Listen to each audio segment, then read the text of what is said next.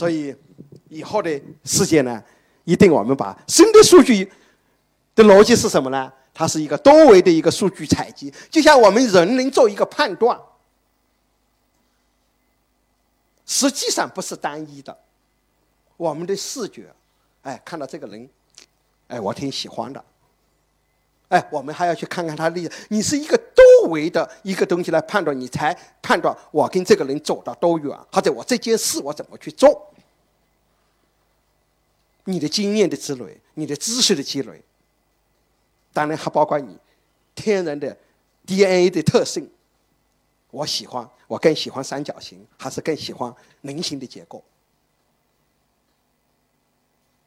所以你想想，我们人类做一个判断的时候，甚至我今天晚上选哪一个餐馆去吃饭，其实都是很多数据的一个结合，对不对？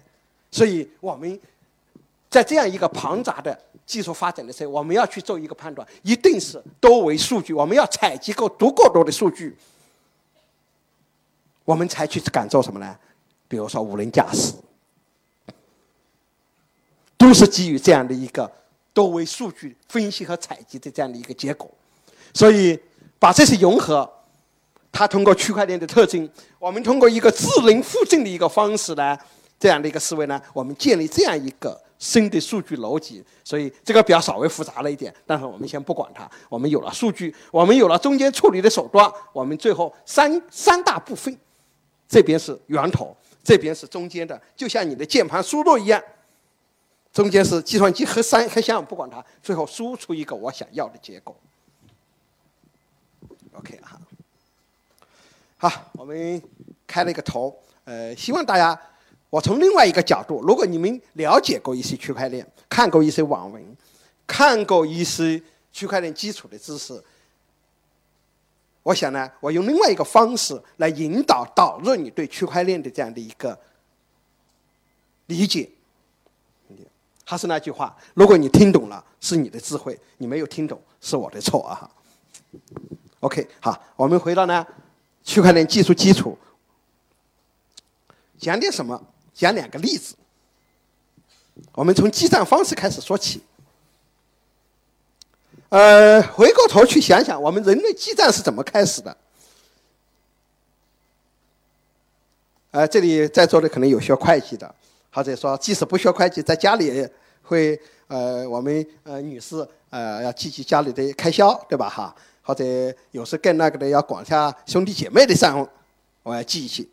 好，我们人类记账的第一个阶段是这样的。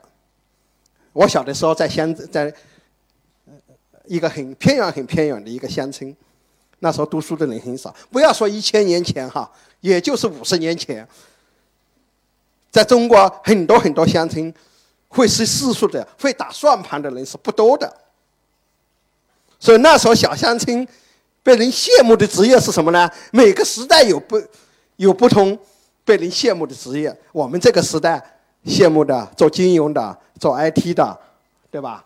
哎，做网红的，对，做直播的，现在还有，对吧？这个职业是被人们，哎，呃呃，所向往的。我们那个年代在小乡村被人向往的职业是什么呢？售货员，对吧？商店的售货员，哎，那个乡村医生。那还有一个是是被被人说的，就是。村里的会计是个很令人羡慕，不仅羡慕，还是很尊重的职业。为什么呢？因为他是村里比较有文化的人，他会打算盘，他会计数。人们就有时就委托他呢，你这村里的账给你记，很多年都相安无事。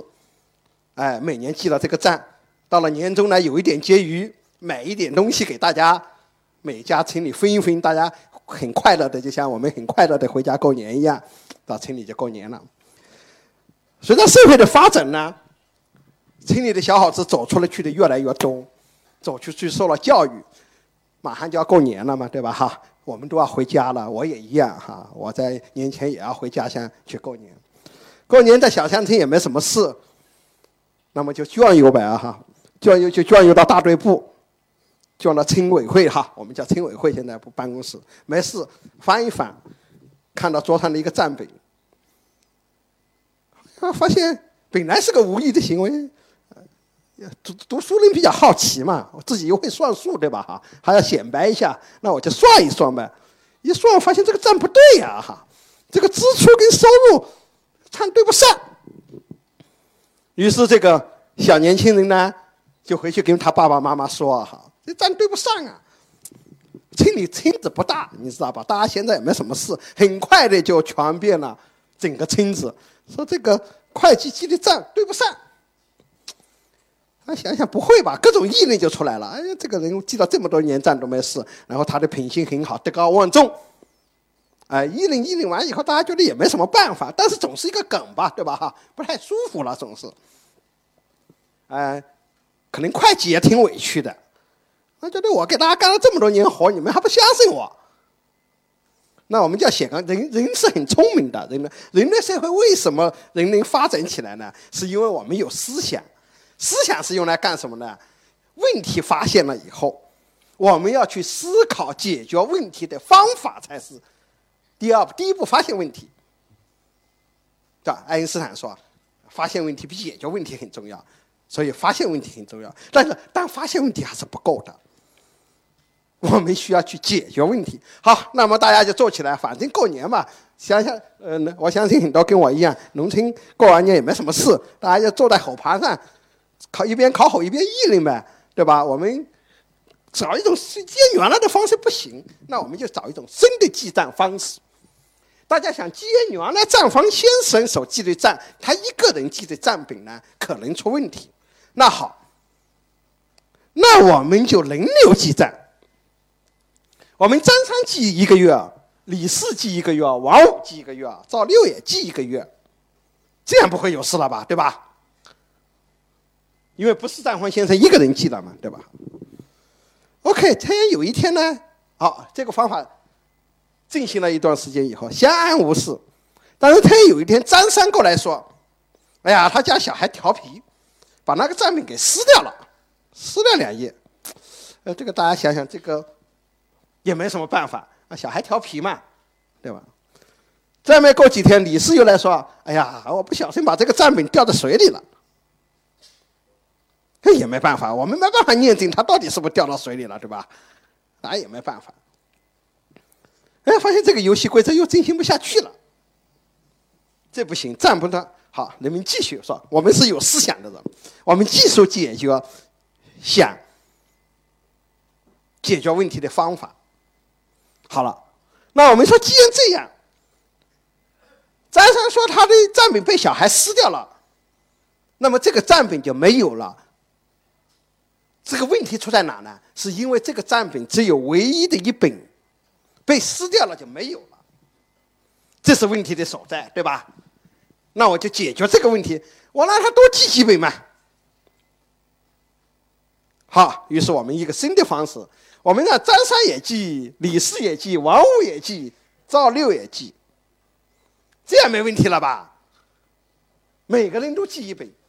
张三说他小孩把账本撕了。李四家还有呢，王五家还有呢，非常好的方式，很巧妙。但是呢，有一点问题，人类并不是那么勤快的，呃，偷懒也是也是我们的本性。比如说，我今天不来做这个讲座的话，我可能就睡到十点钟了啊。但是因为有事，所以我就八点钟起来。所以它是需要某种激励机制，或者谁来记这个账呢？三个和尚没水吃的故事大家都知道，叫大家记账，最后谁都不认真记账了，对不对？就会产生这个问题。那我怎么办呢？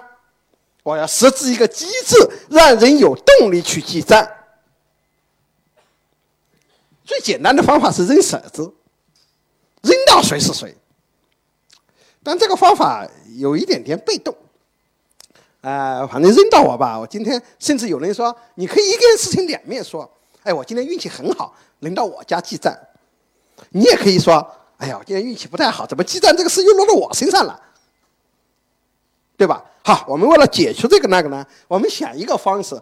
你不是想记就记，我们也不是撞大运，也不是通过扔骰子。我们给你出道题，比如说猜谜语，猜着的人才有权利记记这个账。那么我又想，我干嘛要猜着？我比你聪明，我猜着了，我还干活，我肯定不干哈，对吧？那好办，给你奖励。于是我趁你给你奖励一个积分，奖励一点。你有这个记账，给你。以前我们叫工分，年轻人肯定没有记忆了。以前我们出去干一天活，给你记多少分。于是我给你记个分，这个分到了年终分东西的时候，比如说过年了，杀猪宰牛啊，牛肉可以多分一点，啊，部位可以分好一点。哎，这个人们就来了，马上吉利就来了，对吧？这有吉利嘛，吉利机制嘛。所以呢，那么这时候呢，我吉利这个人就猜对了谜语，表明他有更高的知识或者更高的智商。那么呢，他又得到了奖励。于是他来负责这个记个这个账，然后呢，把他记账的这个账本呢和其他人所旧留的账本呢进行复制。不用每个人记账，但是每个人手里都有了一份相同的账本。听到这里，大家似乎好像明白我想讲什么了。回到我前面讲的身份数据的特质，那么猜谜语的过程是什么？如果大家对比特币有点那个的，有个名词比我今天讲的名词你们都要熟悉的多得多。猜谜语获得记账权的过程就叫挖矿。大家如果对数字货币、对比特币有一点理解的话，奖励你一朵大红花，或者奖励你一个积分的话，叫什么？就是你获得了比特币，获得了数字货币。好，这个故事就讲到这里了。记账的方式，第二个阶段其实没有发生过在人类社会。人类社会的记账方式现在还是两种，主要是第一种，但是加了一点，就是我前面讲的，你这个信用怎么来保证？我通过机构，于是我们有国家有审计署，我们有各种各种会计事务所、会计审务务所，对吧？我们单位有纪检部门，我们有层层的审批，来保证你这个账房先生的记账是真实的。所以，我们人类现在大部分的记账方式还是第一个阶段，只是附加了审计的手段和核查的手段。那么，有一天我们告诉你，除了能够获得数字货币挖矿以外，这样的一个技术。这样的一个我们叫分布式账本的技术是可以用于其他领域的。那么这就是区块链技术的应用。好，第一个例子，我们把它留下来。呃，不知道以后呃传统的会计这个行业会不会越来越被另外一种技术所呃呃。所替代啊，有些人呃总是问我，呃，一个新技术带来了，有些行业要消亡了。其实我们不用担心，人类总是马车消亡了，汽车司机、出租车司机来了啊。人类社会总是这么成，所以我们不用太担心。我们需要的是，我们不断去学习新的知识，我们不断去掌握新的技能，这才是最重要的。我们无法阻挡社会和技术的进步。OK，好，我们再讲一个。第二个例子，叫做无人召集的聚会，马上就要过年了。过年除了跟爸爸妈妈聚一聚，跟亲戚朋友最重要的一个活动，就是同学聚会，对吧？哎，我们呃，我这个呃手机群里已经开始有很多在那。我们想想，你们今天觉得很习惯的，我们微信里面组一个局。这个时间非常非常的短，因为微信也出现的非常非常的短。我这个年龄的时候，我们今年是我今年我我高中毕业四十年，所以今年四十聚会特别多。因为高中毕业四十年嘛，那就意味着上大学又是四十年嘛，对吧？对吧？各种纪念，呃，就是一九年哈，不是二零零年，刚刚过去的一九年，我参加了很多个四四十年聚会啊。我说的，我想起我三十年聚会的时候。十年前我们聚会是怎么聚的呢？一定有个班长，或者说班上的积极分子打电话，那时候微信也不那个，对吧？告诉 A 同学、B 同学、C 同学，我们在哪里聚聚会，多少人啊？登记。反正每次聚会的时候呢，他都还发牢骚，搞得很辛苦。辛苦倒不要紧，因为班上总是有这种非常有热心的人士，对吧？问题他还埋怨他，有的人，比如说他通知 A 同通知了 A 同学，A 同学没来，他说怎么 A 同学没来啊？A 同学说你没通知到我呀？啊，班长说明明我通知到你了，你说你没来。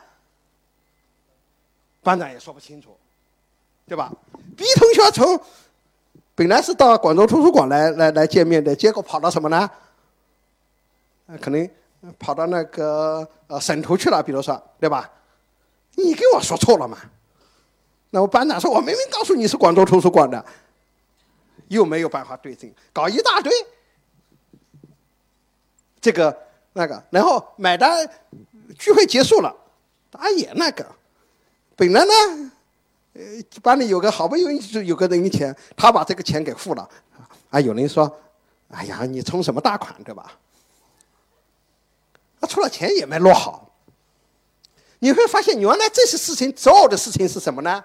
这种聚会呢，它是因为呢，人与人之间，他这种信息呢是不对称的，是不好沟通。他嘴说，大家都认为是这个召集人的事，是班长的事情。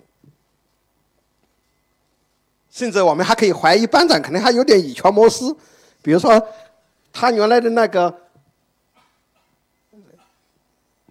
他和另另外一个同学都暗恋了一个女同学，那个女同学来了，他就不通知另外一个男同学来，对吧？那男同学肯定很不高兴啊！你这不以权谋私嘛，对吧？就说不清楚，所以每次聚会下来开开心心的，但留下一大堆这样的说是事，说是大事。又不是什么大事，但确实是一件事情。好了，我们今天呢有了现代的技术，我们不这么聚会了。这个聚会你们大家都很熟悉。我们今天定一个规则，我们只要在微信群上定一个规则，定好我们某年某月哪一天，像我今天刚刚说到的二月二十六号中午，在哪一个地方聚会。开始加，啊，A A 制，还是某个大款出钱？先说好了，啊，你如果觉得不高兴，那个大款出钱，你就不参加了，你自己就不在上面写。于是我们就大家就接龙，所以我们在大学同学群或者你的同学群呢，组局聚会，我们怎么做呢？我们在每个人的名字方面呢，都累加一个加号，大家经常做这件事情了吧？对吧？加上我，加上自己的名字。你做这件事情，我们前面说，你求了一个平均值，你就开始接近 AI 了，你就已经在做数据处理了。同时一样，你做了一个微信，你参与了一个微信组局，你今天就已经实践了一个区块链技术，你已经开始往区块链技术里面走了一步了。所以没有那么高兴，你已经开始走进这个技术了。所以。形成了所谓的区块链技术。稍微引导一句专业一点的话，区块链技术是一种底层技术，它就像一个数据库的账本，记载了所有的记录。为什么？我们来比较一下。我这边列了一个图，微信组局组局的一个特征。我们把它把区块链中的概念去做一个对比。虽然最最。我是个分不太清楚左右的人哈，就是反正最边上这个这个的这些名词呢，呃，你不太你不去呃有点陌生，但我们对比一下，几乎也不那么陌生，所以很专业。好，在微信里面的接龙发帖，在区块链里面叫做链式数据结构。接龙发帖你很熟悉了，链式数据结构你就望文生义吧，也不要紧。OK。规则，区块链里面呢，呃，在微信接龙里面呢，我们定了一个规则：每个发帖的人等于上一个内容加下一个内容的编号加上自己的名字，在区块链里面叫做共识机制，这是区块链技术里面我们要有一个共识，我们严格的按照这样的一个规则，而且这个共识一定是公开的。你同意这个共，你参加了，你只要微信里面发了一个加，你就同意了这个共识，是这样的一个，那个没有班长告诉你，你必须同意，你你自己决定，你只要参加了，你就同意了。好，我们这个规定下来以后呢，成员自发，班长的角色退化了，他没有用了，从发了那个帖子开始，他就可以走了。没他什么事了，所以去中心化的，没有任何单一的用户呢能够控制的，班长也控制不了了。当然了，班长肯定会有一点点失落哈，因为他已经没有作用了哈。因为这时候呢，你自己决定，你认同不认同这个规则，你参不参加，你看错了地点是你自己的责任，不是你不能怪给班长。OK 哈，所以在微信群里面的一个登记，我们把它叫做点对点的对等网络，这是个专业术语，英文的简称叫做 P2P，千万不是那个 P2P 啊哈，我们被打击的 P2P 不要误解了，区块链里面的 P2P 是。专业名词叫英中文的意思就是点对点的对称网络，所以你们去说区块链 P to P 的时候，千万别被人误解了哈。OK，所以我们不怕我们这个手机，我们不怕 A 同学的手机坏了，B 同学的手机掉到水里了，因为每个同学的手机里面都有一个备份。回到刚才记账的了吧？这手机。呃，第三个阶段记账的手段，啊，我们只要有互联网，我们就知道最新的进展。哪怕我两天不开手机，我第三天开上手机，我已经看到原来只有十个同学参加的，现在有了四十个同学，而且同样你的手机里面所有的备份都出来了。OK，这个叫做博弈机制。哎，博弈机制依然，呃，我们不在这里展开的，但是可以呃讲一点。我带来博弈机制的那个有一部，呃，什么叫博弈论？我一定给大家，呃，大家一定有部电博弈论，大家不一定知道，但有一部电影大家一定知道，叫做《美丽森林》，得奥斯卡奖的，他讲的就是博弈论的创始者纳瑟的故事。如果一定要推荐一本书的话呢，就是中央大学我们学校王泽科教授写过一本普科普的书，叫做《爱心富天才》，写的就是博弈论的发明者纳瑟的故事。那么，同样对的的就是奥斯卡金像奖的电影，叫做《美丽森林》，大家可以去看一下关于博弈论。OK，我们八十个人的群的报名记录呢，就至少呢。大陆啊，每个成员手中都有存档，我们把它叫做分布式的储存。不管你在美国，还是在日本，还是在非洲，还是在中国，这个储存的信息都是一样的。OK 哈，每个帖大家都可以看得到，更新的时候呢，数据是否错了，是否重复了。每个人都可以检查，而不是通过一个机构来检查。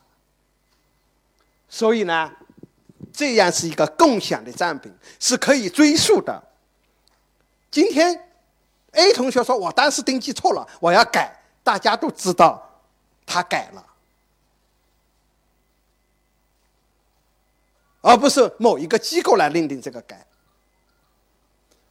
群里的成员呢，都是认识的。而且都有名字和代码。如果你不认识的，你就进不去。所以，不认识的人和认识的人的信息是非对称的。在区块链里面的技术叫做非对称密码体制。所以，这样的一个微信举局呢，我几乎把区块链技术的特征呢都告诉大家。所以，其实没有那么遥远。区块链离我们非常非常的近，我们都在进行区块链的一个实践。好，什么是区块链呢？这句话太专业了，但是呢，专业一点，我们也呃，马上要过年了嘛，年轻人回家过年，除了现在的这个那个饭局嘛，饭局里面要聊聊天嘛，聊聊天。你觉得今天听到于老师讲区块链现炒现卖一下的话，也挺好的啊哈，一下就把自己的 level 给提高了，对吧？嗯嗯，OK 哈，那个尤其我们从广州回去的。那更是我们号称站在这个中国至少改革开放前沿的一线城市嘛，对吧？我们要带回去一些新的信息和一些新的知识，回到我们的老家，回到我们的家乡哈。OK，好，区块链呢是一种按照时间顺序的，将数据区块以顺序相连的方式组成的一种链式数据结构。以密码式学的方式，保证不可篡改和不可伪造的分布式占比。其实我前面讲了那么多，你突然丢你这句话，你完全不知道他讲什么。但是我相，呃，稍微自恋一下，相信我前面做了一个这样的一个引导的话，对这句话你至少有一个比较直观的感觉了，觉得不那么陌生了，不那么难以理解了。